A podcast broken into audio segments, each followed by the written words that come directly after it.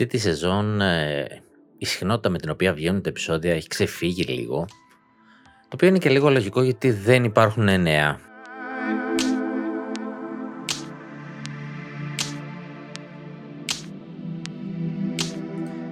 Η Nintendo έχει μια περίεργη ηρεμία, ησυχία, απραγία μπορεί να την πεις, την οποία έχουν συζητήσει πολύ τι μπορεί να σημαίνει, αλλά too much, too much.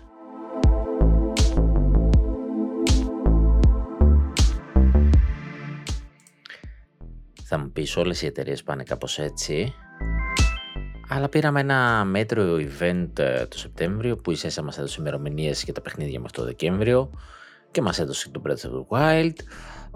Και τώρα μετά από πολύ καιρό είχαμε δύο event, την Κυριακή ήμουν έτοιμος να βγάλω επεισόδιο, μου συνέβη κάτι πολύ σοβαρό ε, βγήκαν και ανακοινώσεις για Τρίτη Τετάρτη που Τρίτη θα είχαμε νέο τρέιλερ Pokemon και Τετάρτη Indie World και λέω OK, okay, περίμενε μήπως βγάλω την Τετάρτη επεισόδιο αλλά το τρέιλερ δεν έδειξε τίποτα καινούριο.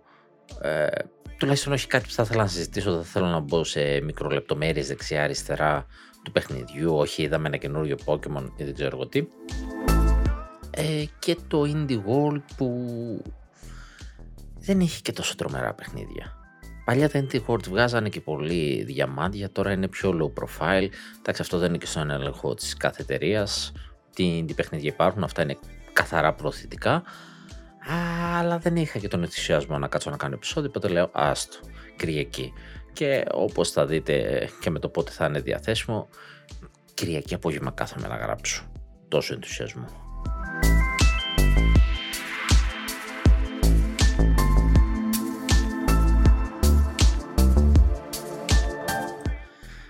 Πάρα πολλοί έχουν συζητήσει το γιατί έχουμε τόση ησυχία. Ε, άλλοι μιλάνε για νέα κονσόλα, άλλοι μιλάνε για ανακοινώσεις που πρόκειται να έρθουν για δουλειά που γίνεται στα μετόπιστεν και δεν θέλουν να βγει προς τα έξω, το οποίο είναι λογικό. Άλλοι μάλιστα μιλάνε και ότι ίσως έγινε και λίγο επίτηδες. Τον τελευταίο καιρό είχαμε πάρα πολλούς leaker που βγάλαν πολλά πολλά νέα και λάθος νέα, αλλά και πολλές σοβαρές διαρροές που επηρεάσανε πολλές εταιρείες.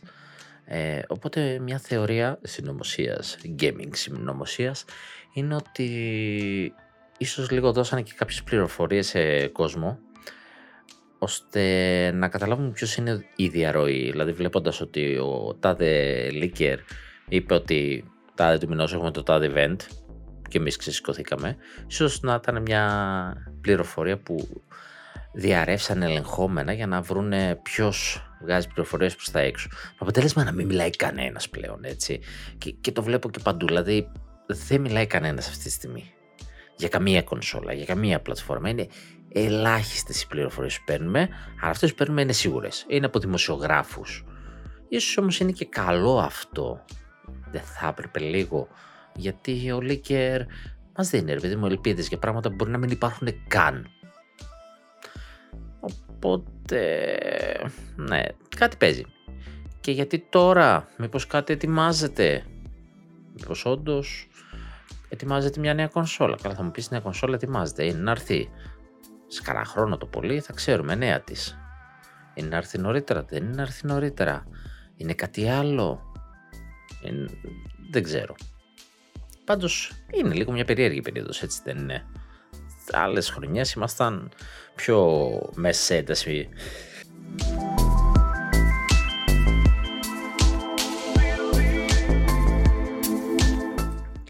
Συγγνώμη για την απότομη διακοπή, έπρεπε να πνίξω ένα ξαφνικό φτέρνισμα. Αυτό που έλεγα είναι ότι άλλες εποχές είχαμε πιο ένταση, ε, είχαμε πιο ενδιαφέρον, χωρίς να έχουμε απαραίτητα όμως και καλές ανακοινώσεις, περισσότερο ελπίδες. Τώρα έχουμε ένα πολύ ωραίο πρόγραμμα. Βασικά μέχρι τώρα, μέχρι και τον Νοέμβριο, με την κυκλοφορία του Pokemon. Για το Δεκέμβριο δεν έχουμε καμία πληροφορία, ίσως να αφήσει και χωρίς να, να έχει κάποια κυκλοφορία, δεν έχουμε, μας έχει πει κάτι.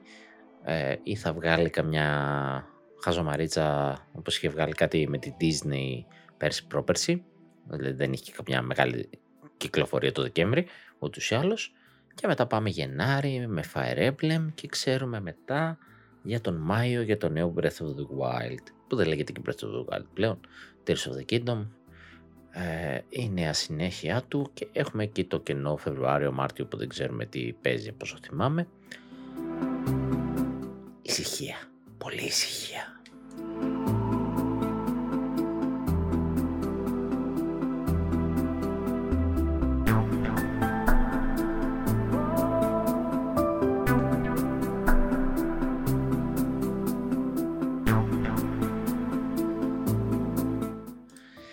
Εν τω μεταξύ είδαμε και αναφορές ε, για next gen κονσόλα. Τώρα τι εννοεί next gen; Ε, υπάρχουν υφημολογίες για νέα κονσόλα, αλλά οποία θα είναι Switch, αλλά Switch Pro, μια τέτοια κατάσταση στην οικογένεια του Switch. Ε, αλλά όταν θα λέει λογικά next gen κονσόλα, προφανώς εννοεί μια καινούργια διαφορετική κονσόλα. Και πάντα η Nintendo, ασχέτως τη δύναμη της κονσόλας, βγάζει κονσόλα όταν θέλει να φέρει κάποιο διαφορετικό hardware, ένα διαφορετικό τρόπο να παίξεις. Από τη μία λοιπόν είδαμε αγγελίες όπως τα Pokemon να ψάχνουν άτομο developer που να δουλέψει πάνω σε next gen project ε, ή να προετοιμαστεί για ένα next gen project, όχι ότι απαραίτητα υπήρχε η κονσόλα. Απ' την άλλη, η Nintendo λέει δεν ξέρουμε αν είμαστε σίγουροι να πάμε σε κάτι τελείως καινούριο. Προφανώς εννοώντα να αφήσει πίσω το Switch και να φέρει κάτι το διαφορετικό. Και μάλιστα έτσι ανοίγει εντός εισαγωγικών έναν διάλογο με τον κόσμο, περιμένοντας ένα feedback από τον κόσμο, τι θα περιμένανε. Αυτό βέβαια δεν αναιρεί την ύπαρξη μιας νέας καλύτερης κονσόλας, γιατί αυτή θα παραμείνει στην οικογένεια του Switch. Οπότε μιλάμε για την επόμενη επόμενη, για αυτή που δεν θα είναι Switch.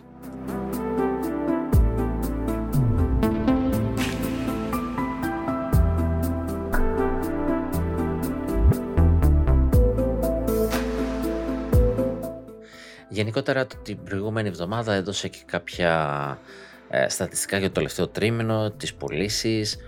Τα, κάποια νέα τα έχω λίγο σκόρπια, κάποια συγκεκριμένα παιχνίδια που αναφερθήκανε. Ε, όσο προχωράω θα τα, και τα συναντάω θα τα λέω, τα έχω βάλει λίγο πάλι στο Blender. Ε, μια, μικρά στατιστικά, πώς πήγε, πώς δεν πήγε.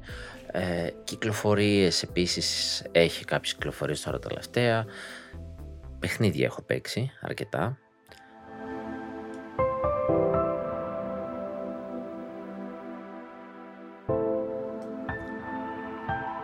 Μια ενδιαφέρουσα κυκλοφορία τώρα στις 5 Νοέμβρη, αν θυμάμαι καλά, είναι το, το Atari, Atari 50. 15th Anniversary Celebration. Γιορτάζει λοιπόν τα 50 χρόνια και μια συλλογή λοιπόν με όλα τα παιχνίδια της Atari από το παλιό έτσι την κονσόλα του Atari μαζί όμως ε, το παιχνίδι περιλαμβάνει συνεντεύξεις, πληροφορίες. Είναι λίγο ένα μουσείο παρά τόσο ένα παιχνίδι. Ε, είναι σε 40 ευρώ και νομίζω ότι είναι πολύ πολύ ενδιαφέρον από τις ε, διάφορες συλλογές που έχουμε δει ακόμα και από του ίδιου του Atari συλλογές που έχουμε δει. Το βρήκα πολύ όμορφο. Λίγο που είδα τα μενού του με έχει τριγκάρει κάποια στιγμή, κάποια στιγμή θα μπει στη συλλογή μου. Μπορεί να δω, άμα δω και καλή τιμή σε physical, μπορώ να το πάρω και physical.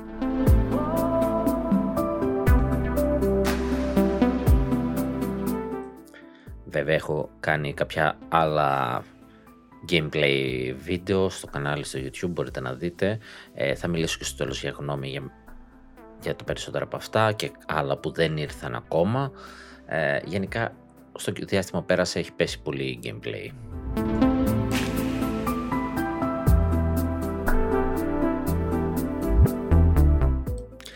Ένα ακόμα παιχνίδι βγήκε τώρα τελευταία από τη Square Enix είναι το Tactics Ogre Reborn. Είναι remake παλιού παιχνιδιού το οποίο το αναφέρω περισσότερο το ενδιαφέρον που του βρίσκω είναι ότι υποστηρίζει ποτίκι και πληκτρολόγιο στο Switch. Μπορείς να κουμπώσεις το ποντικάκι σου και το πληκτρολόγιο σου και να παίξεις άλλα παλαιά.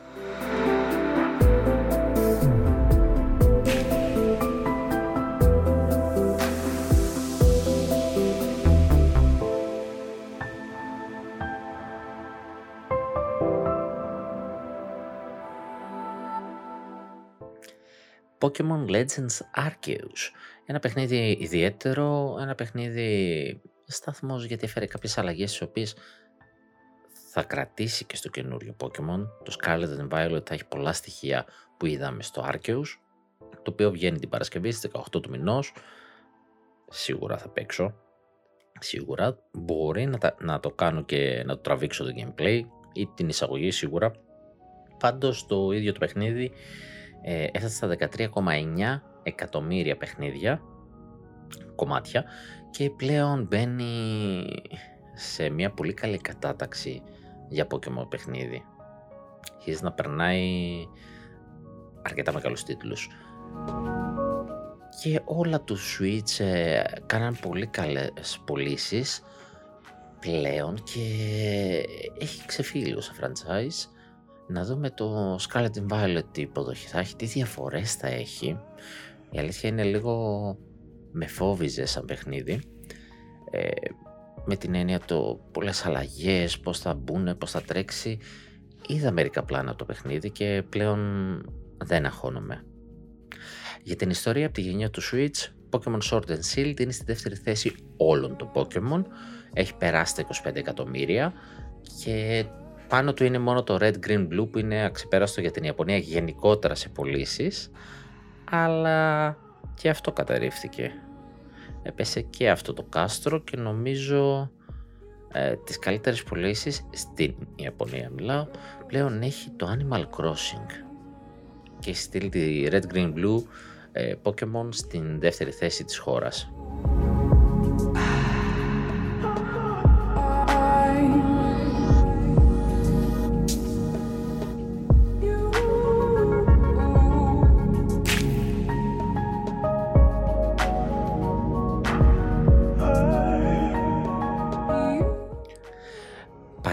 Και βλέποντας μια πολύ μικρή, μια μικρή μείωση στο hardware, η Nintendo μίλησε ότι παρά το πόσο καλά πάει η κονσόλα, έχει και αυτή προβλήματα λόγω της έλλειψης chip και γι' αυτό στην χρονιά που μας έρχεται θα είναι λίγο πιο κουμπωμένη πιστεύει ότι θα πουλήσει 19 εκατομμύρια κομμάτια. Νομίζω η πρόβλεψη είναι για μέχρι το Μάρτιο του 2023 το οικονομικό έτος δηλαδή που θα τελειώσει τώρα και προβλέπει ε, κάπου εκεί θα πάει.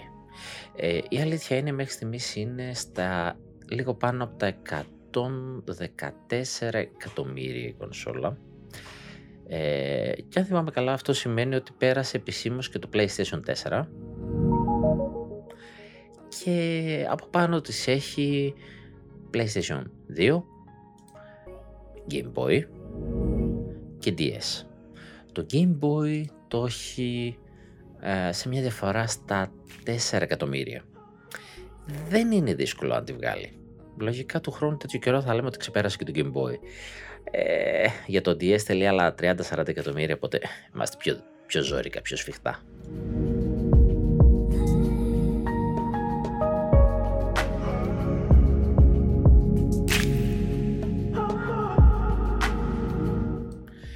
Τα τελευταία νούμερα σε παιχνίδια, σύμφωνα με τις πωλήσεις ε, μέχρι 30 Σεπτέμβρη, μας συνεχίζουν, συνεχίζουμε να έχουμε στην κορυφή το Mario Kart 8 Deluxe, που πλέον είναι στα 48 εκατομμύρια, πούλησε 1,5 εκατομμύριο πλέον.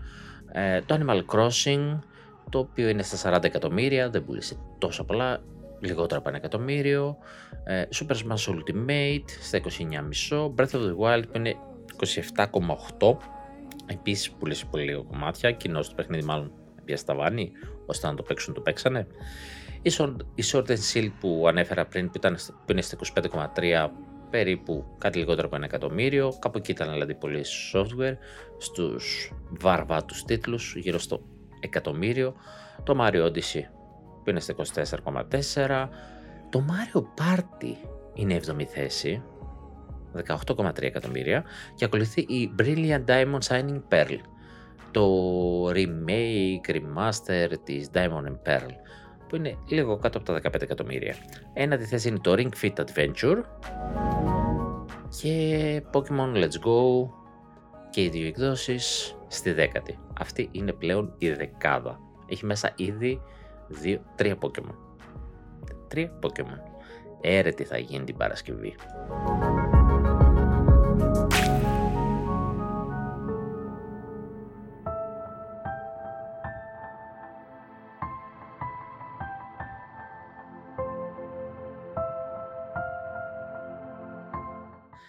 Σε άλλα νούμερα, ε, μέσα στη χρονιά πούλησε γύρω στα, ε, δεν ξέρω πώς το υπολογίζει, έτος, ε, το τρίμηνο βασικά, δεύτερο ε, τετραμινό του 22.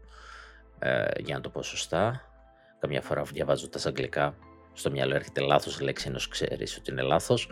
Λοιπόν, αυτό το τετράμινο έχει πουλήσει 3,25 εκατομμύρια κονσόλες, το οποίο, ok, Klein, δεν μας ενδιαφέρει και τόσο, όσο το ότι περισσότερες από αυτές είναι OLED. Πρώτον, ξεκάθαρα ο κόσμος πάει προς το OLED πλέον γιατί δεν υπάρχει νόημα να πάει σε κάποια άλλη. Το Lite έχει περιοριστεί πάρα πολύ, δηλαδή αναλογικά από τα 3,2 εκατομμύρια, τα OLED ήταν 330.000. Τα κανονικά ήταν 900.000, δηλαδή λίγο κάτω από το εκατομμύριο, και 2 εκατομμύρια ήταν το OLED. Τα 2 τρίτα λοιπόν είναι OLED. Αυτό όμως είναι έτσι ενδιαφέρον γιατί υπάρχουν OLED. Κυκλοφορούν. Πλέον βλέπω OLED και σε ράφι. Και μάλιστα δεν βλέπω το κανονικό, βλέπω μόνο OLED. Ε, πέρα από τη Special Edition που τη κυνηγάς πλέον, τώρα που έχει βγει και η Pokemon που περιμένει ο κόσμος να πάρει στα χέρια της, ε, έχει OLED. Ε, αυτό βρίσκω φοβερό. Η διαθεσιμότητα, γιατί στην αρχή πρώτη χρονιά ήρθε, έφυγε. Ε, Παρ' όλα αυτά συνεχίζει, συνεχίζει. Και μπαίνει το OLED ρε παιδί μου κανονικά σαν μια κονσόλα στην οικογένεια, ισότιμη, ε, μετατοπίζει την, ε, το παλιό version 2 ε, σε μια λίγο πιο κάτω κατηγορία οικονομικά. Είδαμε και πολλές εκτόσεις, είδαμε δύο φορές τώρα μέσα στο φθινόπωρο κάτω από τα 300 δολάρια να πέφτει το OLED και διαθεσιμότητα και τέτοια πτώση τιμής ούτε το κανονικό δεν έκανε. Και δεν νομίζω ότι είναι, δεν πουλάει γιατί έχει σταθερή ροή. Όσο και μειωμένη να είναι, έχει σταθερή ροή. Ε, να, αυτά βλέπουν οι Αμερικάνοι και λένε ρε, μπας και ετοιμάζεται η επόμενη κονσόλα.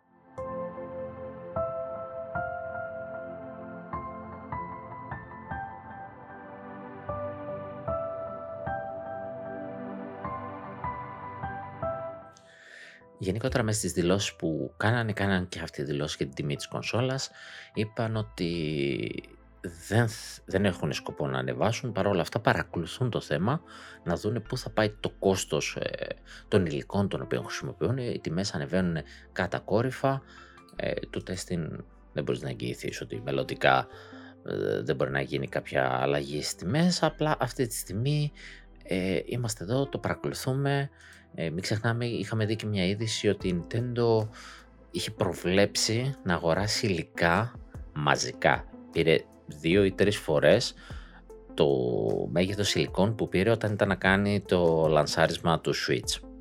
Και εκεί λέγαμε πως παίρνει και υλικά για την επόμενη κονσόλα με τις ξεμείνει να είναι καβάτζα. Επίσης η Nintendo ανακοίνωσε και μια ε, συνεργασία με την DNA η οποία ούτως ή άλλως έχουν μια συνεργασία. Ε, απλά τώρα θα μαζί δημιουργήσαν την Nintendo Systems κάναμε μια σύσταση εταιρείας. Ε, είναι η εταιρεία που είναι και πίσω από όλα τα παιχνίδια της Nintendo στο, στα κινητά. Ε, είτε τα γνωστά Mario Kart Tour, Animal Crossing, τα οποία είναι υπό την υπονομία Nintendo, αλλά και το Pokemon Masters, το οποίο είναι υπό την υπονομία του, της DNA. Αν το ψάξετε δηλαδή στο Android ή στο Apple Store, δεν θα γράφει Pokemon ως publisher, αλλά DNA. Αλλά είναι ξεκάθαρη συνεργασία, έχει όλα τα official Pokemon, ε, παίκτες, αυτό σίγουρα έχει συμφωνία για να το κάνεις. Πλέον λοιπόν δημιουργούν την Nintendo Systems παρέα και τι θα δούμε από αυτήν, τα οποία καλά πήγαν και αυτά, έφεραν κάποια έσοδα, αλλά εντάξει. OK, okay, δεν προσφέρουν στους περισσότερους από εμάς κάτι το πολύ ενδιαφέρον.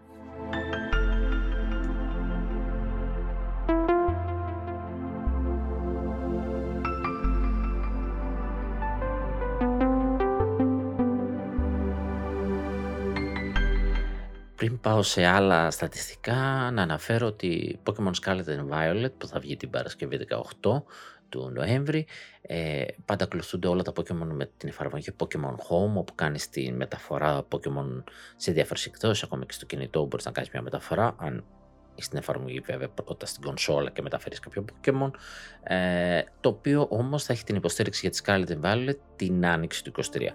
Πάντα έρχεται λίγο μετά, πάντα, Ε, απλά μας είπε από τώρα ότι ξέρετε τότε θα είναι, να ξέρετε να περιμένετε. No problem.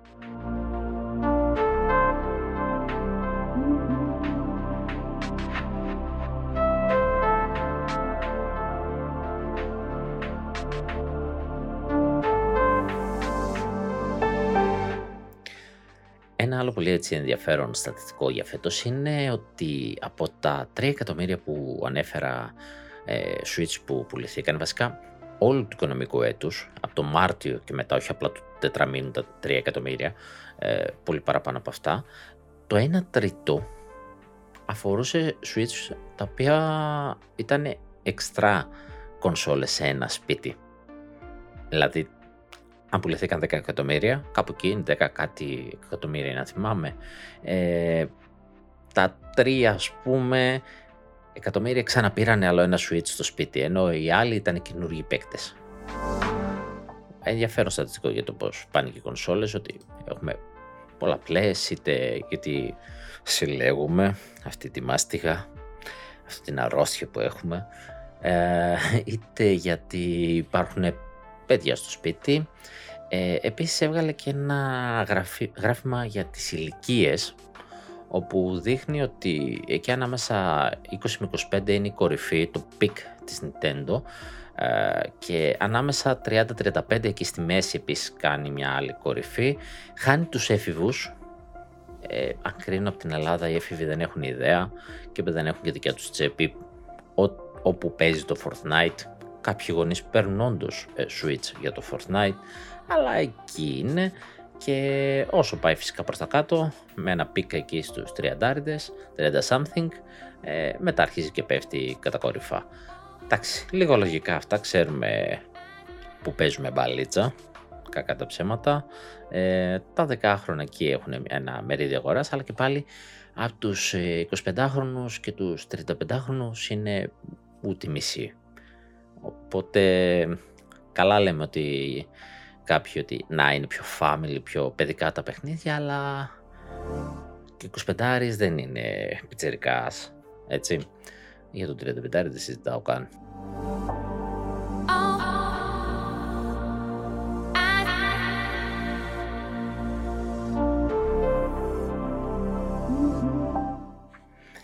Επιστρέφω σε αυτό που ανέφερα πριν ε, για τις πωλήσεις της Ιαπωνίας ε, διαχρονικά, με, με νούμερα όμως αυτή τη φορά. Το Animal Crossing λοιπόν στην Ιαπωνία πούλησε 10,4 εκατομμύρια κόπιες, ενώ τότε οι Pokemon Red, Green, Blue είχαν πουλήσει 10,2. Και μετά ακολουθεί η Pokemon Gold Silver που είναι στα 7 εκατομμύρια, βλέπουμε δηλαδή 3 εκατομμύρια διαφορά. Ε, η δεύτερη θέση, η τρίτη θέση, συγγνώμη, μέχρι την 20η παίζει ανάμεσα στο 1 με 2 εκατομμύρια ανά μεταξύ τους. Δηλαδή από τα 7 εκατομμύρια πάει στα 4,5 εκατομμύρια αυτό που είναι στην 20η θέση. Ε, ε, ενώ οι δύο πρώτοι παίζουν στο δεκάρικο. Παίζουν κατευθείαν με τον τρίτο 3 εκατομμύρια διαφορά μεταξύ τους. Είναι δηλαδή δύο παιχνίδια που ξεφύγανε. Θα ήθελα να δω όταν περάσει και λίγο καιρός, έτσι γιατί ακόμα τώρα είναι νωρίς και τους Πλάτων έχει πόσο καιρό βγήκε το 20, οπότε σε δύο χρόνια θέλω να δω σε αυτή τη λίστα που θα είναι το Splatoon 3. Πιστεύω ότι θα είναι μέσα στο top 5 και ίσως να παλεύει και στις πρώτες 2-3 ε, θέσεις ε, γιατί έκανε ένα από τα καλύτερα λανσαρίσματα ever για την Ιαπωνία πάντα μιλώντας. Έτσι λίγο για να βλέπουμε και τα γούστα αυτών που μας δίνουν ε, και αυτά τα παιχνίδια που αγαπάμε κι εμείς, έτσι. Τελείως διαφορετικοί λαοί είμαστε, λες γιατί να το δω, αλλά όταν είσαι κάτοχος Switch λίγο πολύ πας λίγο με τα πιο ιαπωνικά γούστα, είσαι λίγο της τζαπανίλας. OK. Okay. Τώρα θα μου πεις και στην Ευρώπη που κυριαρχεί η Sony και αυτή η Japan θεωρητικά είναι, αλλά θεωρητικά στα παιχνίδια της όχι και τόσο.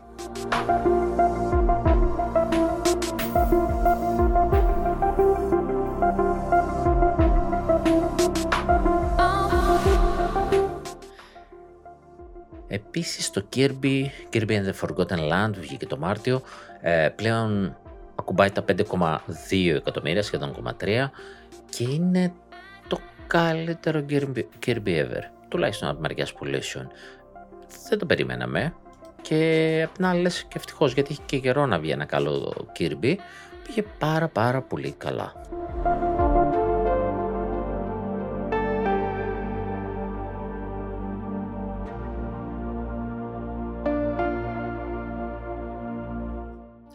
Επίσης, μια διαφορά, ε, νομίζω τα στατιστικά δεν ήταν έτσι την προηγούμενη φορά, πήρε μια αύξηση το digital έναντι του physical.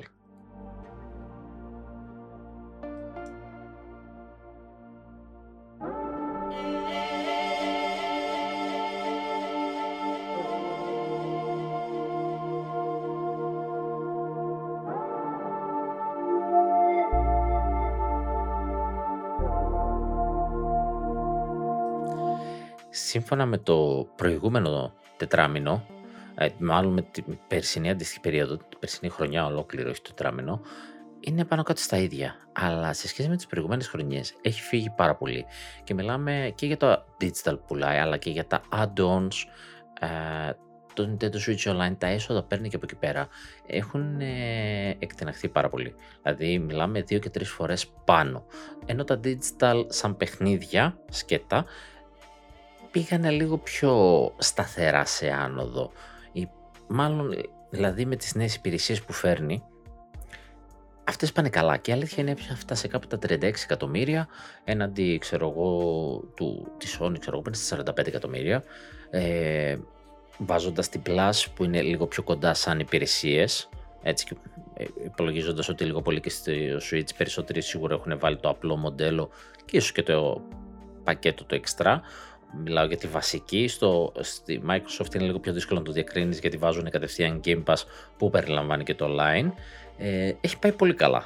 Και αυτό φυσικά έχει να κάνει και με τα παιχνίδια που βγήκαν τα τελευταία που στηρίζονται αρκετά στο ε, ίντερνετ ε, και που έχουν και το νέο στυλ, το νέο, ε, τους νέους servers ε, που χρησιμοποιεί Nintendo, νέες τεχνοτροπίες, δεν ξέρω, ξέρω ακριβώς τι είναι, το οποίο εντάξει, τα παιχνίδια τρέχουν καλύτερα άλλο παίζει τώρα Switch Sports και άλλο να παίζει Wii Sports. Γιατί μέχρι πρόπερση, πέρσι με το Wii Sports ίδια, ίδιο σερβερ ήταν, τώρα άλλαξε. Ε, και είδαμε ένα 38,5% πάνω στις πωλήσεις του digital.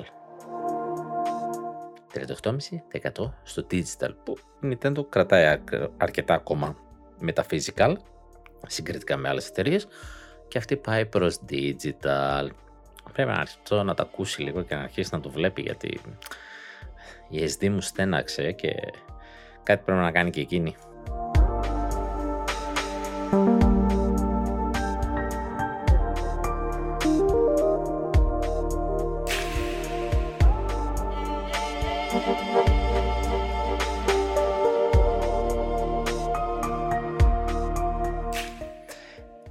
Επίσης ένα ωραίο στατιστικό που είδα είναι ότι πάρα πολλές φορές γκρινιάζουμε ότι δεν υπάρχουν παιχνίδια στο Switch, ότι δυσκολεύονται παιχνίδια να έρθουν στο Switch.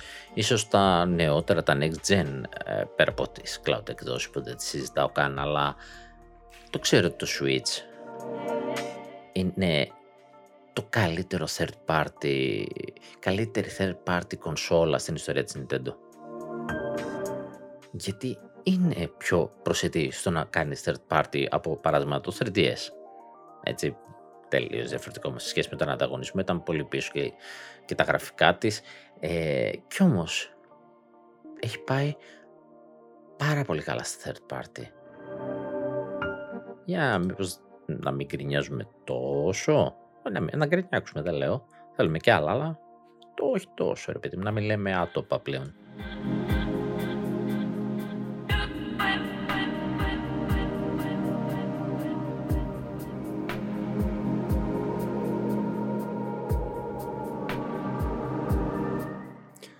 Άλλο ένα νέο για τους Pokemon Ακόμα δεν κυκλοφορεί στο παιχνίδι. Ετοιμάζεται το πρώτο event. Το οποίο μάλιστα είναι περίπου στις 3 εβδομάδες από την κυκλοφορία του παιχνιδιού. Κοινώς τρεχάτε ποδαράκια μου, γιατί θα θέλετε να πάρετε μέρος. Όπως η Short και Silt είχε διάφορα raids, ε, έβρισκες διάφορα σημεία στο χάρτη και πήγαινε και έκανε κάποια raids με τα Gigantamax, ε, τους Gigantamax Pokemon, ε, που ήταν οι γιγάντιες μορφές. Τώρα έχουμε το Terra που αλλάζει στυλ και έχουμε τα αντίστοιχα raids και τέλος πάντων αρχές Δεκέμβρη από τις 2 μέχρι τις 16 ε, θα έχει Charizard event.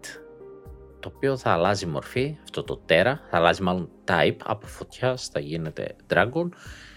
Και το λέω αυτό γιατί μας τονίζουν ότι σε σχέση με τα προηγούμενα παιχνίδια δεν θα υπάρχει δυνατότητα να βρεις αλλιώς το Charizard.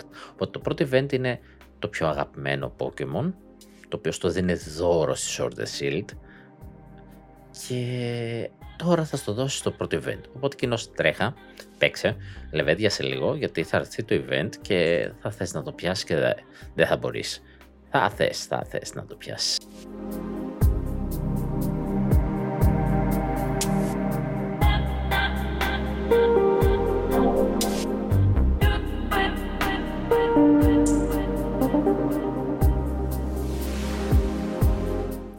Όπως είπα μέσα στη βδομάδα είχαμε το Indie World την Τετάρτη.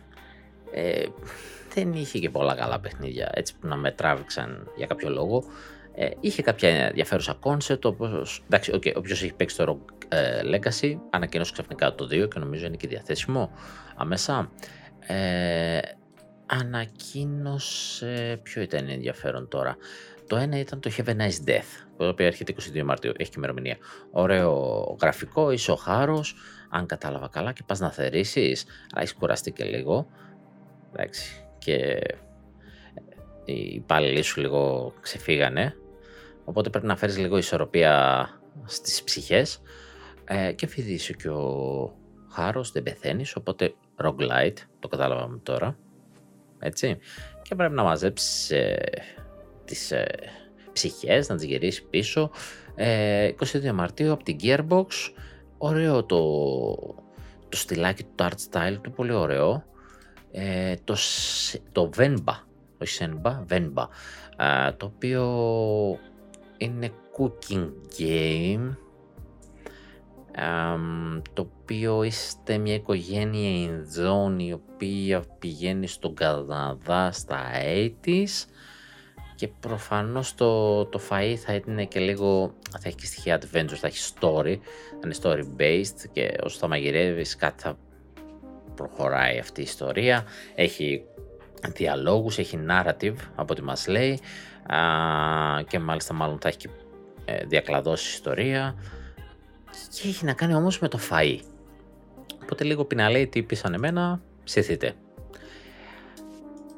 Και ένα άλλο ενδιαφέρον το οποίο είναι άμεσα διαθέσιμο και με, με τρώει λίγο το χεράκι μου, αλλά δεν το τσίμπες ακόμα, είναι το A Little to the Left. Λίγο πιο αριστερά. Τι σας θυμίζει αυτό; Στραβό κάρτο, κα, κα, κάτω, το οποίο σου λέει άλλος, κάνε το λίγο αριστερά, λίγο δεξιά. Ε, ε αυτό είναι.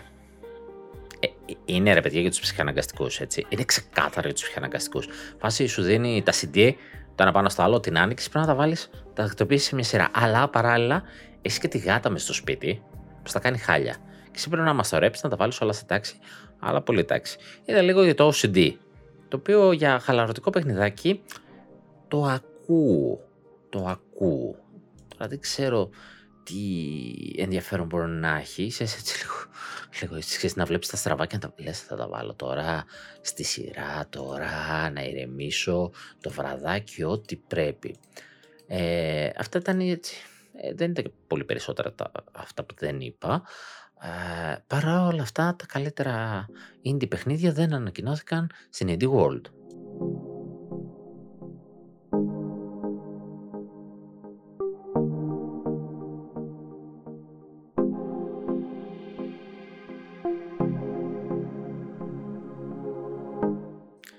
Ένα παιχνίδι λοιπόν που δεν ανακοινώθηκε, ένα indie παιχνίδι που δεν ανακοινώθηκε στην Indie World.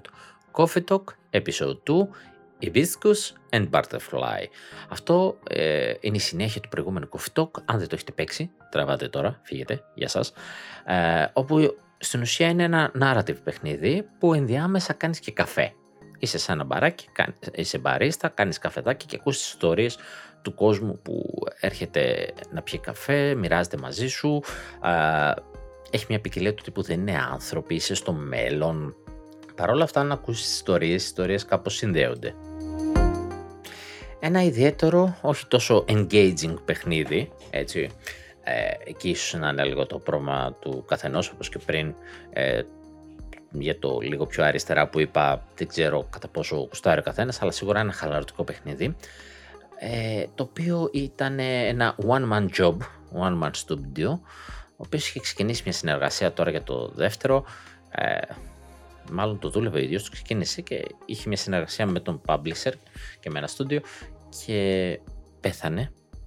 Άφησε όμως ε, το μεγαλύτερο κομμάτι του παιχνιδιού και μια ομάδα ε, εκεί στο στούντιο φίλων γνωστών ανέλαβε να το ολοκληρώσει.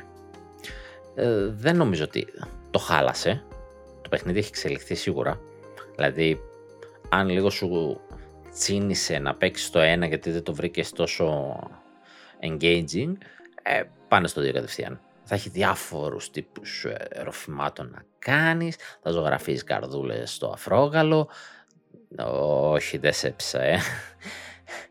OK, OK, το κατανοώ. Αλλά είδα το τρέιλερ και ψήθηκα. Και σίγουρα το θεωρώ πολύ καλύτερο indie από ότι έδειξε Indie World. Παρ' όλα αυτά δεν ανακοινώθηκε στην Indie World και απορώ.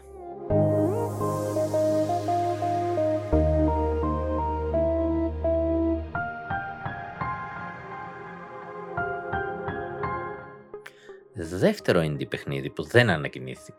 Είτε το δείξαν, το δείξαν τρέιλερ, όχι αυτό το δείξαν στο Indie Gold, αλλά είναι γνωστό παιχνίδι, ε, γι' αυτό δεν έφερε έτσι τόσο δώρο και είναι το Inscription, το οποίο μέχρι τώρα ήταν αποκλειστικό του PlayStation και του PC και μία Δεκέμβρη έρχεται και στο Switch, είναι Roguelite Deck Builder, είναι ένα παιχνίδι που όσο παίζεις είναι ένα άλλο παιχνίδι. Δηλαδή ξεκινάει σαν να σου μαθαίνει το το deck building, το παιχνίδι σου εκεί με τις καρτούλες. Καταντάει όμως να έχει γρίφους, να είναι adventure, λίγο αλλάζει ζένωρα το παιχνίδι καθώς εξελίσσεται. Ε, έχεις όλο αυτό το μυστήριο, αξίζει. Αυτό αξίζει. Έτσι και στο Switch νομίζω για χαλαρό session στο κρεβατάκι σου είναι ό,τι πρέπει.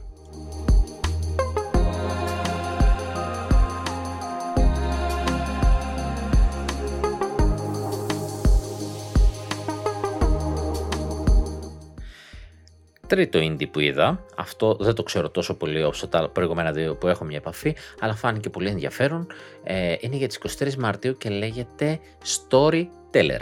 Έχεις το βιβλίο σου και είναι puzzle, θεωρείται puzzle game, αλλά σου δίνονται χαρακτήρες, ε, settings, ε, συναισθήματα και πρέπει να δημιουργήσεις ιστορίες. Πρέπει να είσαι ο storyteller λοιπόν και να πεις μια ιστορία. Δημιουργείς λοιπόν με τα στοιχεία που σου δίνει, με, το, με τη βιβλιοθήκη χαρακτήρων ας πούμε και λες ο τάδε χαρακτήρας κάνει αυτό, κάνει και σου δίνει κάποιες επιλογές και, αλλά είναι puzzle στην ουσία γιατί προφανώς πρέπει να φτιάξεις και μια ιστορία σωστά για να ξεκλειδώσεις κάτι και να συνεχίσεις.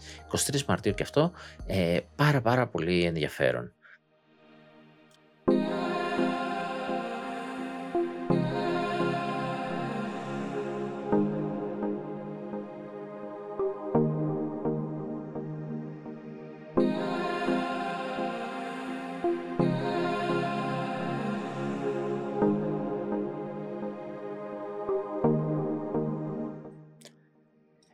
Ένα άλλο στατιστικό, χωρίς να θέλω να γυρίσω στα προηγούμενα και δεν έχει σχέση με τα προηγούμενα, ε, είναι τώρα αυτές τις εποχές τις δύσκολες ε, η κατανάλωση του ρεύματος.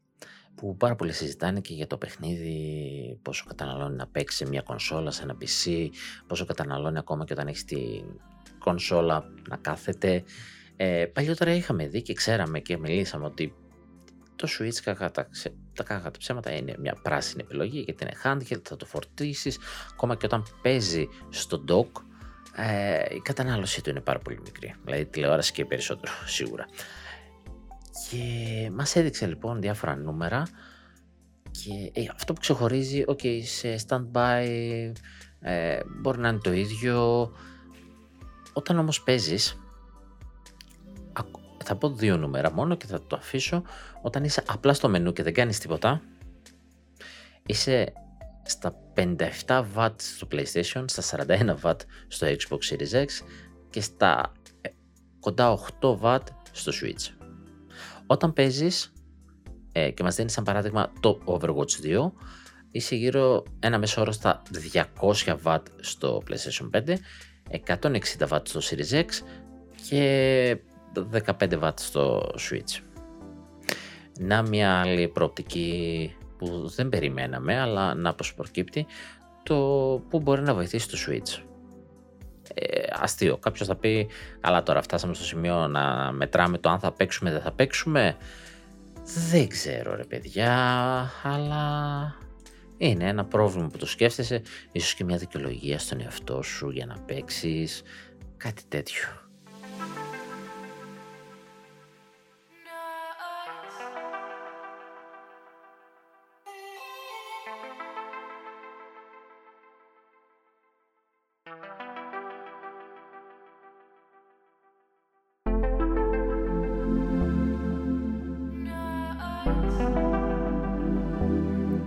Άλλο ένα πάρα πολύ ωραίο indie που δεν είδα στο Indie World. Το 7 Days to End. Το οποίο έρχεται τώρα το χειμώνα, χωρίς να έχουμε ακριβή ημερομηνία, στο Switch. Ήξερα το 7 Days, δεν ξέρω αν είναι από την ίδια ομάδα ε, σαν indie παιχνίδι, visual novel και εκείνο και το ένα και το άλλο. Ε, αυτό είναι language deciphering game, λέει, δηλαδή θα πρέπει να αποτεκοποιήσουμε λέξεις. Οπότε έχει και το γρυφάκι μέσα και υπήρχε στη... θα, θα βγει στα κινητά και θα ακολουθήσει ε, μετά, ακολουθήσει και στο PC και θα ακολουθήσει και στις κονσόλες. Ε, θα πάρει το παιχνίδι όπως ήταν και θα προσθέσει νέα features exclusive για τις κονσόλες και εναλλακτικά τέλη. Θα έχει πολλαπλά τέλη.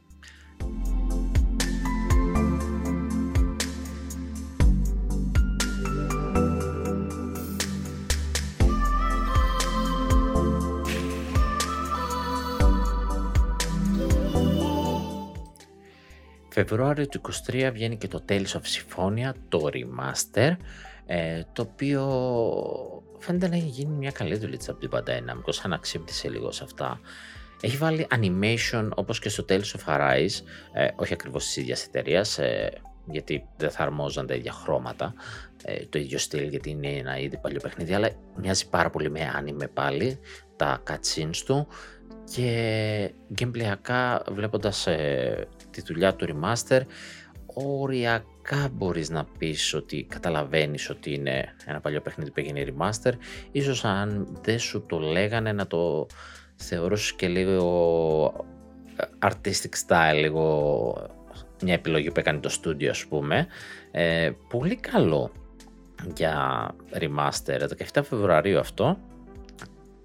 Πάρα πολύ ωραίο δεν το περίμενα και μακάρι όλα τα remaster έτσι παλιών παιχνιδιών να είναι σε τέτοιο επίπεδο.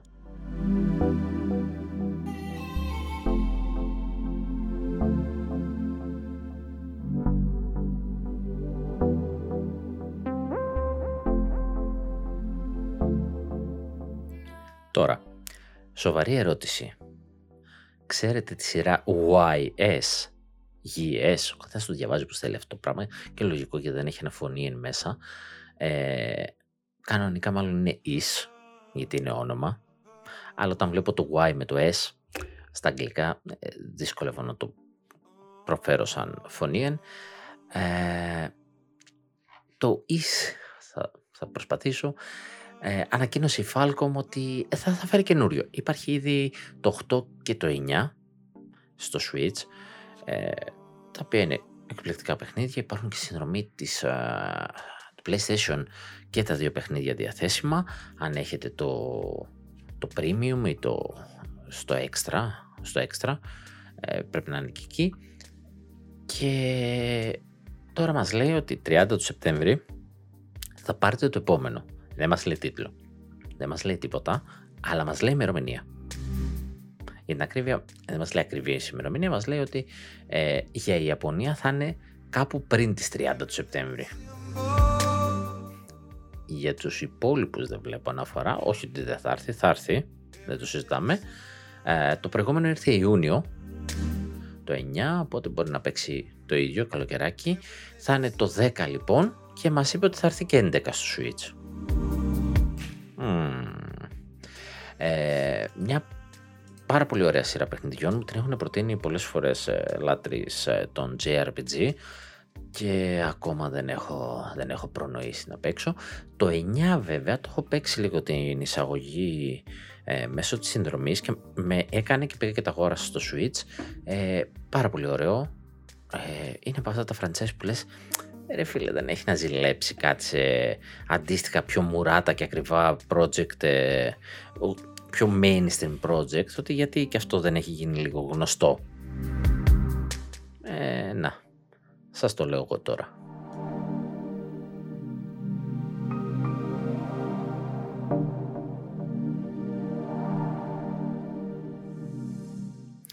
και μια που είπαμε για αγαπημένα JRPG που δεν έχουν γίνει ευρέως γνωστά, ας πω λίγο και τον πόνο μου.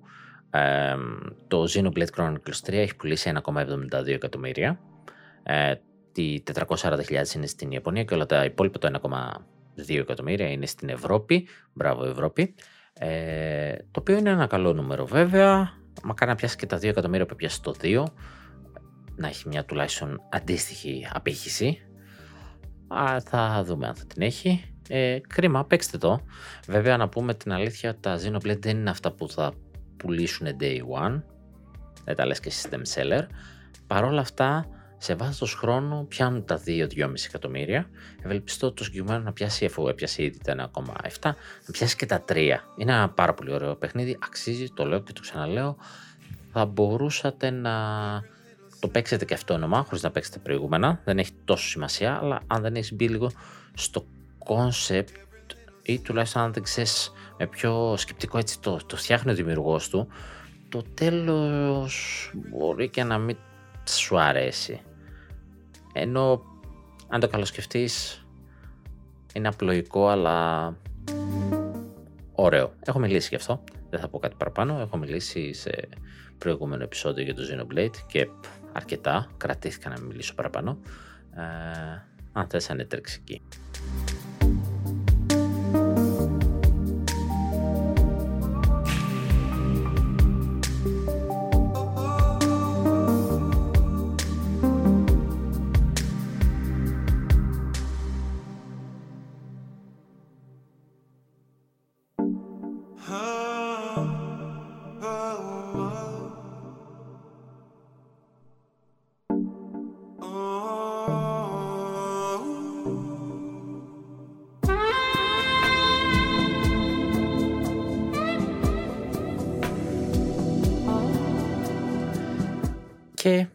Περάσω gameplay. Έχει διάφορα μικρά και που θα τα προσπεράσω, διότι έχω πολύ gameplay.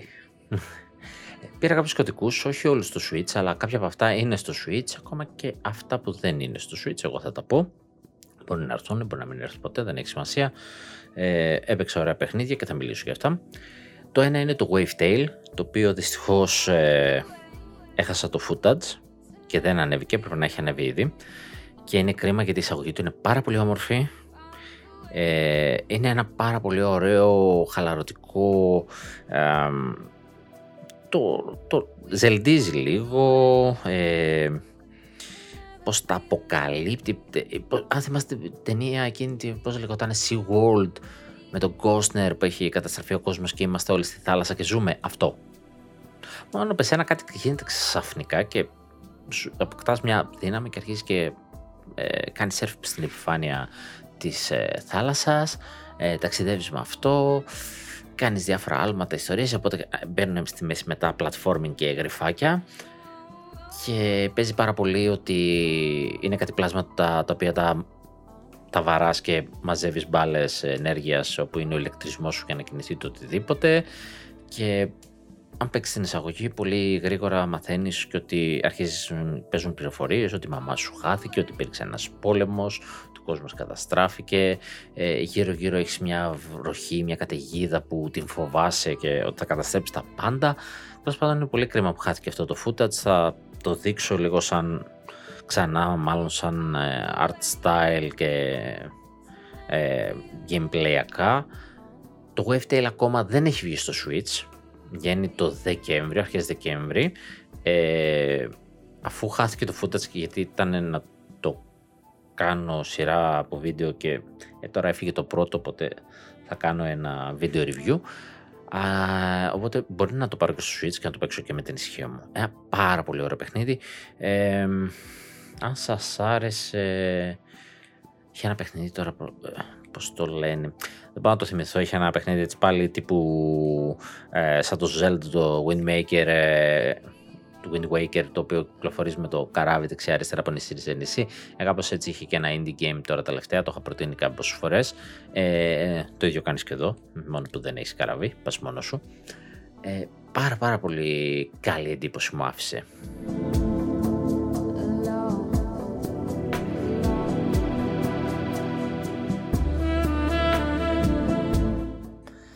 Δεύτερο παιχνίδι, αυτό, το, αυτό έχει ανέβει το βίντεο, είναι το Sea Horizon, ε, υπάρχει και στο Switch και είναι ένα rock light ε, ε, deck building παιχνίδι.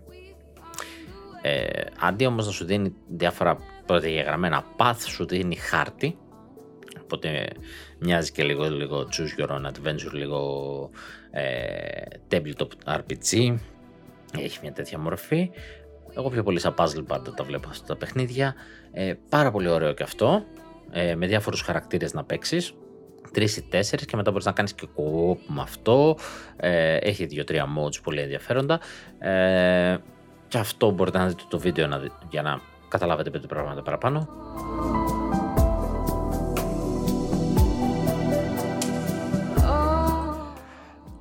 Ένα ακόμα που έβγαλα σε βίντεο είναι το Hell is Others το οποίο στην αρχή με το που το έβαλα και είδα έτσι 8 γραφικό και 8-bit, 8 όχι κανένα 16 έτσι λίγο πιο της προκοπής του DHD, 8 και στην αρχή προσπαθώντας να το χειριστώ γιατί δεν μου δώσει και οδηγίες τι να κάνω, τι να μην κάνω, ήμουν σε φάση με το που το ανοίγω θα μου ακούσει το βίντεο να λέω όχι πάει για επεγκατάσταση που πολύ γρήγορα το μετάνιωσα γιατί ξεκίνησε να έχει πλοκή ενώ σε έβαζε να κάνεις κάτι Μοιάζει να κάνεις run στην πόλη για να πάρεις υλικά γιατί είναι πάλι πώς θα αποκάλυπτει ή δεν ξέρω εγώ τι συμβαίνει, ένα περίεργος κόσμος. Ε, πας μαζεύεις υλικά, τα γυρνάς, υπάρχει μια έλλειψη υλικών, έξω οι δρόμοι δεν είναι ασφαλείς, είσαι στο σπίτι σου, στο ξενοδοχείο σου ξέρω εγώ και εκεί είσαι ασφαλής, αλλά έξω δεν είσαι, κουβαλάς όπλο, ε, σαν του stick ε, pointer, αλλά έχει μια ιστορία γιατί ξεκινάς ε, με ένα φυτό που σου αφήνει, ένα μπονζάι, πρέπει να το κρατήσει για κάποιο καιρό, μετά σου λένε κάνει πλιάτσικο αυτό το σπίτι, ότι πας μετά σου έρχεται στο σπίτι σου και σου λέει Κοίτα να δεις, θα μου φέρνεις αυτά τα υλικά, κάθε εβδομάδα σου λέω θέλω αυτά τα υλικά, πηγαίνεις να μου τα φέρνεις, θα βγάζεις λεφτά, οπότε και πάμε πιο στο gameplay. Αλλά το σκηνικό είναι πολύ Lovecraftian, γιατί τα πάντα γίνονται με αίμα. Δεν υπάρχει χρήμα, υπάρχει αίμα. Και το δεντράκι, το πονσάι που έχεις, το ποτίζεις αίμα κάθε μέρα θέλει 200 ml αίμα. Και έχω την περιέργεια να δω τι συμβαίνει. Και έγινε, έγινε το πρώτο βιντεάκι και το βάλω ως part 1 γιατί ευελπιστώ να κάνω και συνέχεια, να κάνω και 2 και 3. Έχω λίγο αλλεργία να κάθομαι στον υπολογιστή, είναι αλήθεια. Και ακόμα και όταν είναι για Switch παιχνίδι, πάλι στον υπολογιστή κάθομαι για να το βγάλω. Ε, και αυτό είναι το μόνο πρόβλημά μου, αλλιώς θα το παίζα όλο σε βίντεο.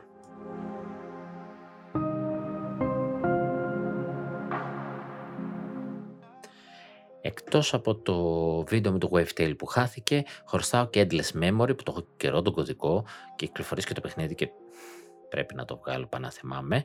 Endless Memories, ε, το οποίο θα το παίξω κατευθείαν στο βίντεο και θα το δείξω, δεν έχω άποψη.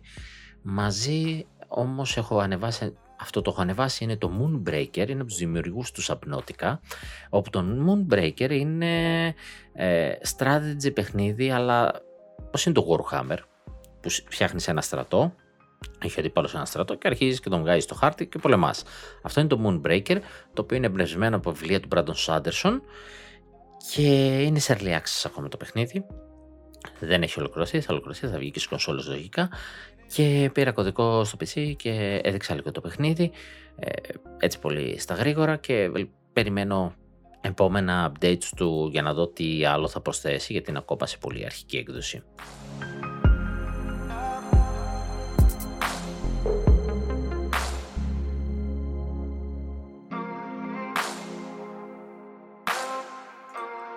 Τι άλλο έπαιξα; Έπαιξα Persona 5. Αν δεν έχεις παίξει Persona 5, τραβά παίξει.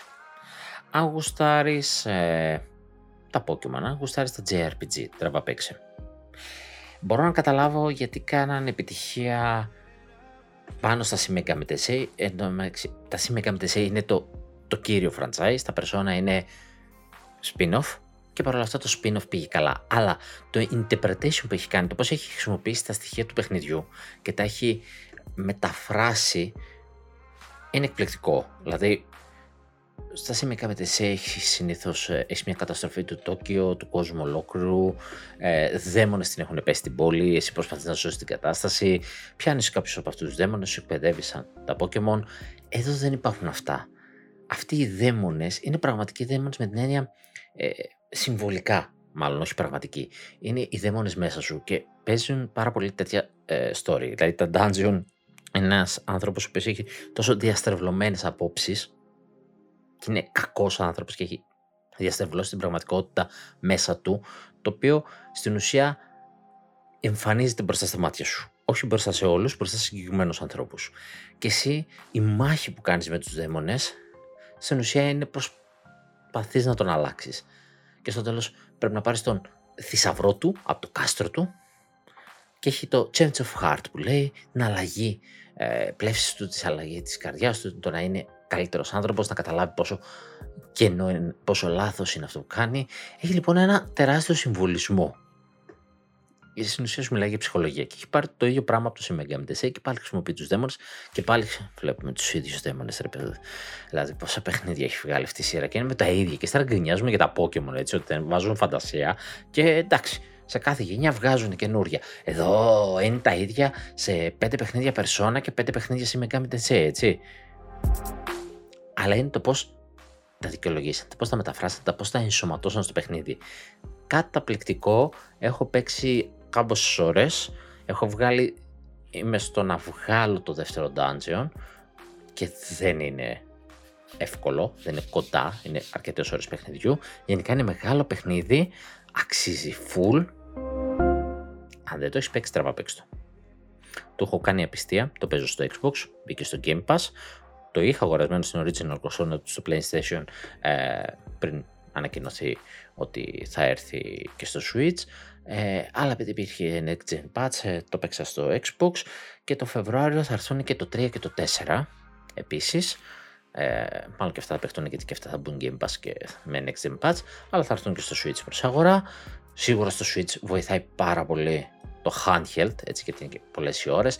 Δεν ξέρω αν θα πάρεις τελείως διαφορετική εμπειρία γιατί τα 60 frames δεν έχουν και τόσο σημασία. Αν και έχει πολύ ωραία περιήγηση στο χάρτη, έχει κάποια ε, cutscenes υπέροχα σαν άνιμε, αλλά δεν είναι αυτή η φάση του και δεν πάει να είναι ένα turn-based ε, RPG. Οπότε δεν θα χάσεις και κάτι στο Switch. Είναι μια πάρα πολύ ωραία έκδοση και αυτή. Δεν συμβαίνει όμως το ίδιο και με το άλλο παιχνίδι που έπαιξα πρόσφατα.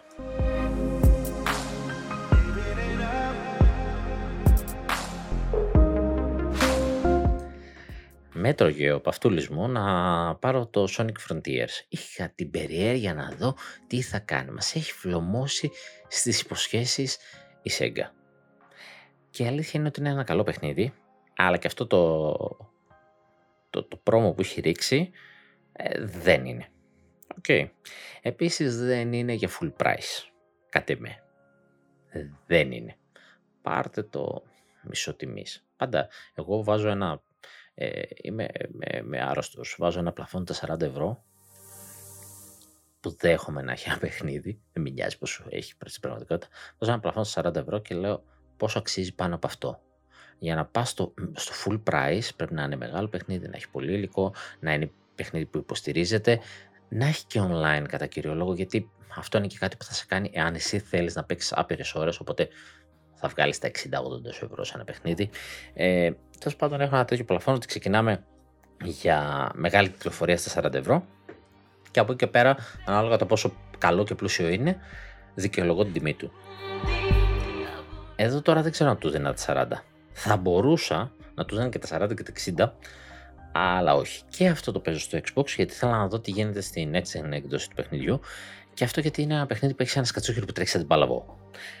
Ε, το default mode που σε βγάζει είναι το 4K30, όπου έτσι παίζει στο Switch, ενώ τα 30 frames, το 4K το ξεχνάμε, ε, και η αλήθεια είναι δεν πολύ καταλαβαίνεις την 30.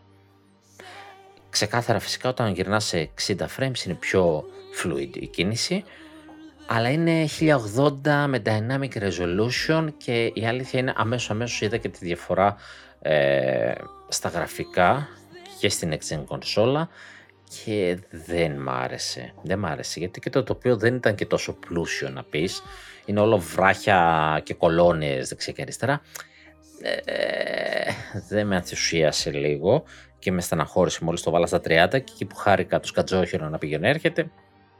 Επίσης ώρες ώρες άμα πέσει ο χαρακτήρας στο κενό γιατί πέφτει ε, μοιάζει τόσο παράτερος ο Sonic με το υπόλοιπο περιβάλλον.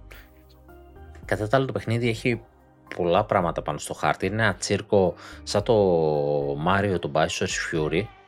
Ε, μόνο από αυτό, αυτή η περιοχή του Bowser's Fury είναι το η πρώτη περιοχή, ξέρω εγώ, το μισό νησί και έχει ολόκληρο νησί και στην ουσία μετά ξεκλειδώνεις να πας στο επόμενο και στο επόμενο. Δεν είναι τελείως open world, δεν μπορείς να πας οπουδήποτε θες οποιαδήποτε στιγμή. Το ξεκλειδώνεις σιγά σιγά. Ε, πολλά παιχνίδια χρησιμοποιούν αυτό το στυλ. Okay. Ε, όταν λοιπόν παίζεις πάνω στον κόσμο ε, γκαζώνοντας με τον Sonic ε, κάνοντας γρυφάκια, παίρνοντας μια ράγα που σε πάει κάπου και πίσω σου έχεις αφήσει άλλα 30 πράγματα που μπορούσες να κάνεις και θες να γυρίσεις πίσω. Όταν βρίσκεις μποσάκι, είναι διασκεδαστικό, είναι χαλαρωτικό. Έχει κάποια σημεία όμως που μπαίνει σε ε, time ε, ε, challenges, κάποια challenges που έχουν να κάνουν με τον χρόνο και κάποια έτσι που σε πάνε και λίγο σε 2D και θυμίζουν λίγο παλιό παιχνίδι, δηλαδή ενσωματώσαν στη στοιχεία του παλιού, που δεν ξέρω γιατί το έκανε. Μπορούσε να τα παραλείψει και να εκείνο το χρόνο που φαγεί και να τον δώσει στον κόσμο και να τον κάνει λίγο πιο πλούσιο και ζωντανό. Τα χρώματά του είναι λίγο μονότονα στην αρχή. Ε, ένα πράσινο παντού, ένα γκρι της πέτρας ε, παντού, ε, ράγι, και ό,τι είναι χρωματιστό είναι οι ράγες, ε, τα σημεία που θα κάνεις jump και όλα αυτά. Ε, ο Sonic έχει πολλές αναβαθμίσεις, είναι RPG, ε, είναι ενδιαφέρον, έχει, είναι πάρα πολύ διασκεδαστικό ότι έχει κάτω ένα κοντέρ, ένα ταχύμετρο, το οποίο αναβαθμίζει το Sonic, αναβαθμίζει και η ταχύτητά του. Ε, κατά άλλα είναι ωραίο, είναι ωραίο, είναι χαλαρότικο, όχι 60 ευρώ, όχι, 30 κλειστά μάτια. Είναι το 3D Sonic, το οποίο έπρεπε να έχει βγάλει ήδη, όχι να το βγάλει τώρα, έτσι. Έπρεπε να έχει βγει ήδη αυτό το πράγμα. Si tú no estás ahí, no puede amanecer.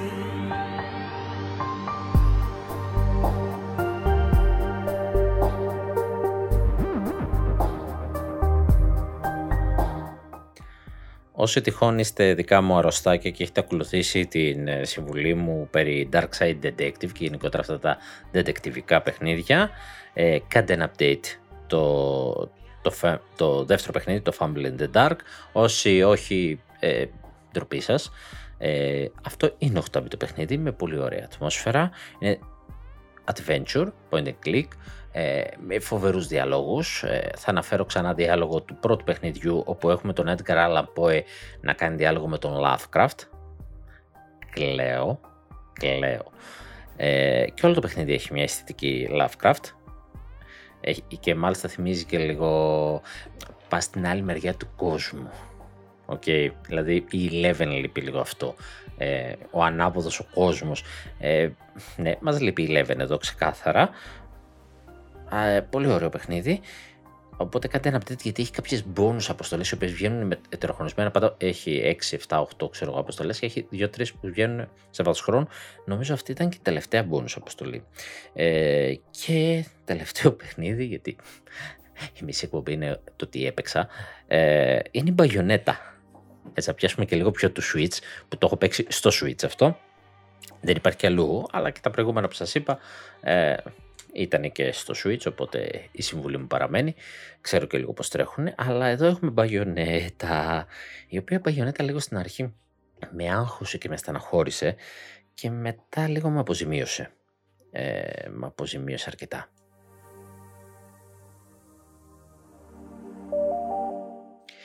Και το λέω αυτό γιατί ίσως να ακούσατε ότι το Bayonetta 3 είχε κάποια τεχνικά προβλήματα. Και η αλήθεια είναι ότι είναι λίγο στενάχωρο και πόσο μάλλον όταν είναι από μία Platinum. Και βλέπεις κάποια πράγματα με το που ξεκινάει το παιχνίδι. ε, Δηλαδή τα προβλήματα είναι κυρίως στην αρχή του παιχνιδιού. Αυτό είναι το χειρότερο. Εκεί που θέλεις να ψήσεις τον άλλο. Και ήθελα να το κάνω βίντεο αυτό και λέω τι να δείξω στον κόσμο; Έχω ε, πάρει εσωτερικά από την κονσόλα καταγραφές ε, γιατί δυσκολευόμουν και να εξηγήσω ποιο είναι το πρόβλημά του. Α, και είναι, τα περισσότερα είναι στην αρχή. Και όταν το είδα, λέω γιατί ρε γαμότο, είναι σαν να μην ξέρει η εταιρεία να δουλεύει με την κονσόλα αυτή. Αλλά η Platinum το 19 μας έδωσε ένα Astral Chain. Και ένα, είναι ένα εκπληκτικό Astral Chain που δεν είχε πρόβλημα πουθενά. Γιατί στην Bayonetta, που είναι πιο κύριο franchise της, εγώ αγαπώ το Astral Chain, γιατί στην Bayonetta να έχει τέτοια προβλήματα. Προσφάτως είδαμε και το Nier να γίνεται port από τη Virtuos βέβαια, αλλά είναι της Platinum το παιχνίδι σε άλλες κονσόλες, να έρχεται στο Switch, να παίζει καταπληκτικά, το έκανα και review. Και λες γιατί Bayonetta έτσι και τελικά τι εντοπίζω. Εντοπίζω ότι το πρόβλημα κυρίως είναι στα cutscenes, όταν δεν έχεις λοιπόν τον έλεγχο της Bayonetta. Και επειδή στην αρχή έχει συνεχόμενα cutscenes, δηλαδή είναι φάση, το tutorial είναι γίνονται ξαφνικά πράγματα σου δίνω και λίγο έλεγχο της μπαγιονέτας για να δεις πώς είναι το attack. Ξαναγίνονται πράγματα, σου ξαναδίνω τον έλεγχο της μπαγιονέτας για να, βγάλεις το, για να δεις πώς βγάζεις demo, ένα παράδειγμα. Και ούτω καθεξής. Και η πρώτη μισή ώρα, πόσο, πάει έτσι. Μέχρι να αρχίσουμε να μπαίνουμε στην κανονική ροή του παιχνιδιού. Τα cutscenes λοιπόν έχουν ένα θέμα με το pacing, με τα frames τους. Είναι λες και τρέχουν στα 15 frames 30. Δηλαδή, όταν έχει μια γρήγορη αναλλαγή εικόνας, αρχίζει το, όχι θολώνει η ανάλυση, θολώνει η κίνηση, κάνει ένα blur στην κίνηση και σαν να χάνονται frames από, το, από την εικόνα. Ε, δεν είμαι και πιο τεχνικός ε, άνθρωπος, δηλαδή που ασχολείται με τα τεχνικά, να καταλαβαίνει και να κάνει. Είναι οριακά, είναι, είναι, είναι κακό. Είναι κακό. Ε, όχι σε όλη τη διάρκεια το βίντεο, αλλά το βλέπεις ξαφνικά ότι με το μπαίνεις στο κατσίνι, το καταλαβαίνεις ότι κάτι έχει αλλάξει. Έχει έναν άλλο ρυθμό το παιχνίδι. Και είναι κουφό και με στεναχωρεί, γιατί όταν μπαίνεις στο παιχνίδι, είναι μια χαρά. Δηλαδή, έλεγα, αυτό το παιχνίδι πότε δημιουργήθηκε. Έτσι έκανα το παραλληλισμό με το Assassin's Creed. Σκέφτομαι πότε δημιουργήθηκε. Μήπως δημιουργήθηκε και είναι στο σερτάρι καιρό και δεν έχει μπει ο αλγόριθμος στο FSR, γιατί δεν φαινόταν σαν τα παιχνίδια που έχουμε δει τον τελευταίο καιρό. Ε, και μήπως υπήρχε καιρό σερτάρι και μετά θυμήθηκα ότι ναι, ρε φίλα, το 19 έβγαλες Star Δεν δικαιολογείται. Και μετά, όταν τελείωσαν τα, τα πάνω τα cutscenes και όταν άρχισαν οι πίστες και άρχισαν να μεγαλώνουν οι πίστες, έτσι να είναι οι κανονικές, γιατί είναι χωρισμένο σε πίστες όπως ήταν ε, και τα προηγούμενα Bayonetta ε, και λίγο τα Devil May Cry. Ε, είναι πίστα πίστα, κόσμοι κόσμοι. Πας στο επόμενο, πας στο επόμενο. Και αν θες, μπορείς να ξαναπέξει το ίδιο, αυτό που έχεις παίξει και έχεις τελειώσει, για να κάνεις όλα τα lockables να τα πάρεις, ε, να κάνεις χρόνους, ότι έχεις, έχει διάφορα πράγματα. Έχεις πολλούς λόγους να ξαναγυρίσει σε μια περιοχή, να ξαναγυρίσει ένα κομμάτι της ιστορίας, έχεις πάρα πολλούς λόγους. Αυτό είναι γαμάτο, μου κάνει πιο πολύ όρεξη από προηγούμενα να, να κάτσω να ασχοληθώ και να ξαναπαίξω μια περιοχή και να μην βαρεθώ. Συνολικά αν το πάρετε γραμμικά δεν είναι μεγάλο παιχνίδι, είναι γύρω στις... Ε, θα σας πάρει 20-30 ώρες σε ένα φυσιολογικό gameplay, πιστεύω θα σας πάρει. Ε, και όταν λοιπόν βγαίνεις στο exploration του παιχνιδιού είναι όλα τέλεια. Και έχει και σημεία να πηδήξεις, να κάνεις κρυφά σημεία. Ε, έχει, δεν είναι περπατάω ευθεία μόνο. Και συνέχεια εχθροί βγαίνουν. Εκεί κάνα δύο στιγμές μπορεί όταν είναι πολύ εχθροί, αλλά βασικά οι μεγάλοι εχθροί όταν μαζεύονται δύο-τρει, εκεί μπορεί να δεις στιγμή, αλλά δεν το πολύ παρατήρησα να έχω πρόβλημα. Στη μάχη δηλαδή μπορεί να χάσεις, να κάνεις κανένα frame drop, αλλά δεν είναι συχνό. Στο exploration είναι ok, τέλειο, καλά θα μου πεις exploration είναι, εντάξει, Klein. Ε, μάχη μόνο το, όταν γίνεται χαμός λίγο στην οθόνη, το οποίο είναι λίγο κλασικό αυτό πλέον, ε, αν όχι στα περισσότερα παιχνίδια, τουλάχιστον στο Switch. Και τα cutscenes, τα cutscenes όταν έχουν σκηνή μάχης στα cutscenes, που είναι όλο μια μάχη. Και είναι λίγο στενάχωρο. Λες κρίμα ρε παιδιά, γιατί... Γιατί; Είναι κακός τίτλος; Όχι, δεν είναι κακός τίτλος. Είναι πολύ διασκεδαστικός τίτλος. Ε, ρολάρει το story. Ε, αν έχετε παίξει τα προηγούμενα παιχνίδια, ε, είχε time travel. η Bayonetta έχει multiverse. Το 3. Το Bayonetta 3. Και πλέον είναι πολύ τετριμένο το multiverse. Το έκανε και η Marvel τελείωσε, αλλά το έχουν κάνει πολλές σειρές, παιχνίδια, αλλά απ' την άλλη, ενώ λίγο στην αρχή λέω, πω, πω, πάλι multiverse, από την άλλη δεν με χάλασε, γιατί είναι μέσα στο concept της Bayonetta. Μιλάει για παράλληλους κόσμους, ούτως ή άλλως, για τη δημιουργία των τριών κόσμων, των τριών θεών, να τους ενώσουν, έχει να κάνει με την ιστορία, δεν είναι ωραία, οπότε δεν με χάλασε. Και όχι μόνο αυτό, το εκμεταλλεύεται δείχνοντάς μας ε, άλλες μπαγιονέτες ή άλλους χαρακτήρες από άλλους κόσμους και δείχνεις, βλέπεις την μπαγιονέτα αλλιώς. Και παίρνεις και τα όπλα και τους δαίμονες που έχουν οι άλλες μπαγιονέτες και τις φέρνει την ποικιλία στο παιχνίδι, το οποίο είναι πάρα πολύ ωραίο. Ε, δεν το περίμενα ξεφεύγει λίγο από τα προηγούμενα, αλλά ξεφεύγει ωραία. Και ενώ παίρνει κάτι που θα έλεγες, Α, εντάξει, OK, okay, ε, το δεν είναι ωραία. Γιατί υποτίθεται ότι σκοτώνουμε Bayonetta ε, σε κάθε universe, μέχρι να μείνει μία. Είναι λίγο η φάση, ε, ποια ήταν, ήταν του Jet Li νομίζω, The One, σκοτώνω τους εαυτούς μου από παράλληλα σύμπαντα για να μείνω ένας τελευταίος και να είμαι πιο δυνατός. Something like that. Μόνο που την παγιονέτα την κάνω απλά για να φύγει από τη μέση άλλος είναι που θέλει να μείνει μόνος του. Ε, και πάντα είναι μια μπαγιονέτα να το σταματήσει και σχεδόν πάντα πεθαίνει. Και πολλές φορές έχεις βρεθεί εσύ στο multiverse να, να έχεις μεταπηδήσει, να έχεις συναντήσει άλλες μπαγιονέτες. Ε, έχει πάρα πολύ πλάκα. Πολύ λόγος έγινε για το profanity φίλτρο που έχει το Naive Angel, το οποίο αν θες να το παίξει κάποιο παιδί, το κάνει λίγο πιο kids friendly. Ε, όχι ότι είναι κάτι τρομερό το να παίξεις ε, όπως είναι το παιχνίδι, το οποίο είναι και το προτινόμενο και αυτό είναι το default mode. Αν θες να, να το αλλάξεις, το αλλάζεις στις ρυθμίσεις. Ε, δεν είναι default να είναι για παιδιά. Ε, όπου καλύπτει πολλά πράγματα, ακόμα και ένα πουρο που καπνίζει ο άλλος. OK, okay, Klein. Ε, όχι ότι χάνει το στυλ της Bayonetta, όταν καλεί το δαίμονα και τον ελέγξει, εσύ απλά χορεύεις ημίγυμνη ε, και ελέγξει εσύ σαν παίκτης το δαίμονα. Πάρα πολύ ωραίο. Ε, προσθήκες αρκετές, αρκετοί λόγοι να γυρίσεις πίσω ένα παιχνίδι που θεωρητικά είναι μικρό, αλλά ειδικά άμα είσαι completionist, άμα θες να γυρίσεις, άμα θες να ψάξεις, άμα θες να εξερευνήσεις, time challenges, όλα αυτά σ' αρέσουν. Άνετα θα φας τις διπλές, άνετα θα φας τις διπλές. Νομίζω από competition θα τις φάει 40-60 ώρες ανετότατα. Αξίζει λοιπόν, αξίζει πολύ έχει ένα μελανό σημείο εκεί πέρα στα cutscenes, το οποίο δεν θα πρέπει να υπάρχει και όσο περνάει το παιχνίδι, αρχίζει να είναι και λίγο μικρότερο το πρόβλημα. Ίσως γιατί δεν έχει και τόσες σκηνές, ε, οι σκηνές που είναι μάχης, παίρνεις μέρος στη μάχη ε, και δεν έχει τόσο γρήγορες εναλλαγές στα cutscene. Δεν ξέρω. Πάντως στην αρχή που σου προσπαθεί να σου εξηγήσει, σε μπουκώνει λίγο με κακό, κακό ρυθμό το παιχνίδι και με απογοήτευσε πάρα πολύ και μες στην αρχή και λέω όχι ρε τι θα παίξω γιατί μου τύχε αυτό και το μετάνιωσα γιατί είναι ωραίο παιχνίδι και δεν είμαι και λάτρης ε, ούτε αυτού του παιχνιδιού ούτε της Μπαγιονέτα αλλά αυτό μου άρεσε και θα συνεχίσω να παίζω. Μέχρι την Παρασκευή που θα έρθουν τα Pokemon να το ξέρετε δεν υπάρχει περίπτωση θα παίξουμε Pokemon από εδώ και πέρα. Ουφ, νομίζω αυτά είναι που έπαιξα.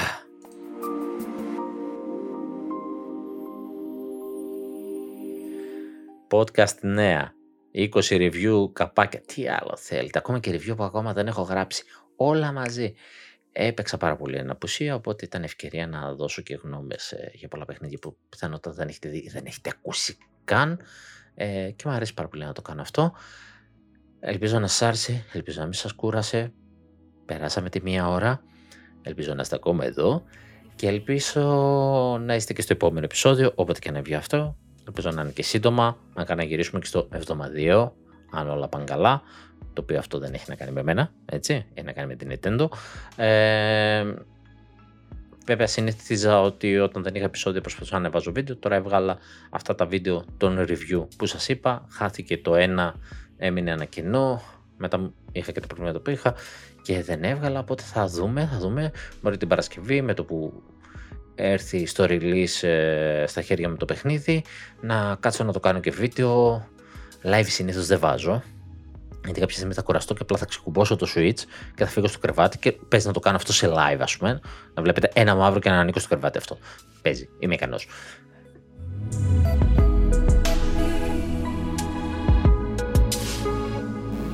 Όπως και να έχει, καλά να είστε, καλή συνέχεια και τα ξαναλέμε.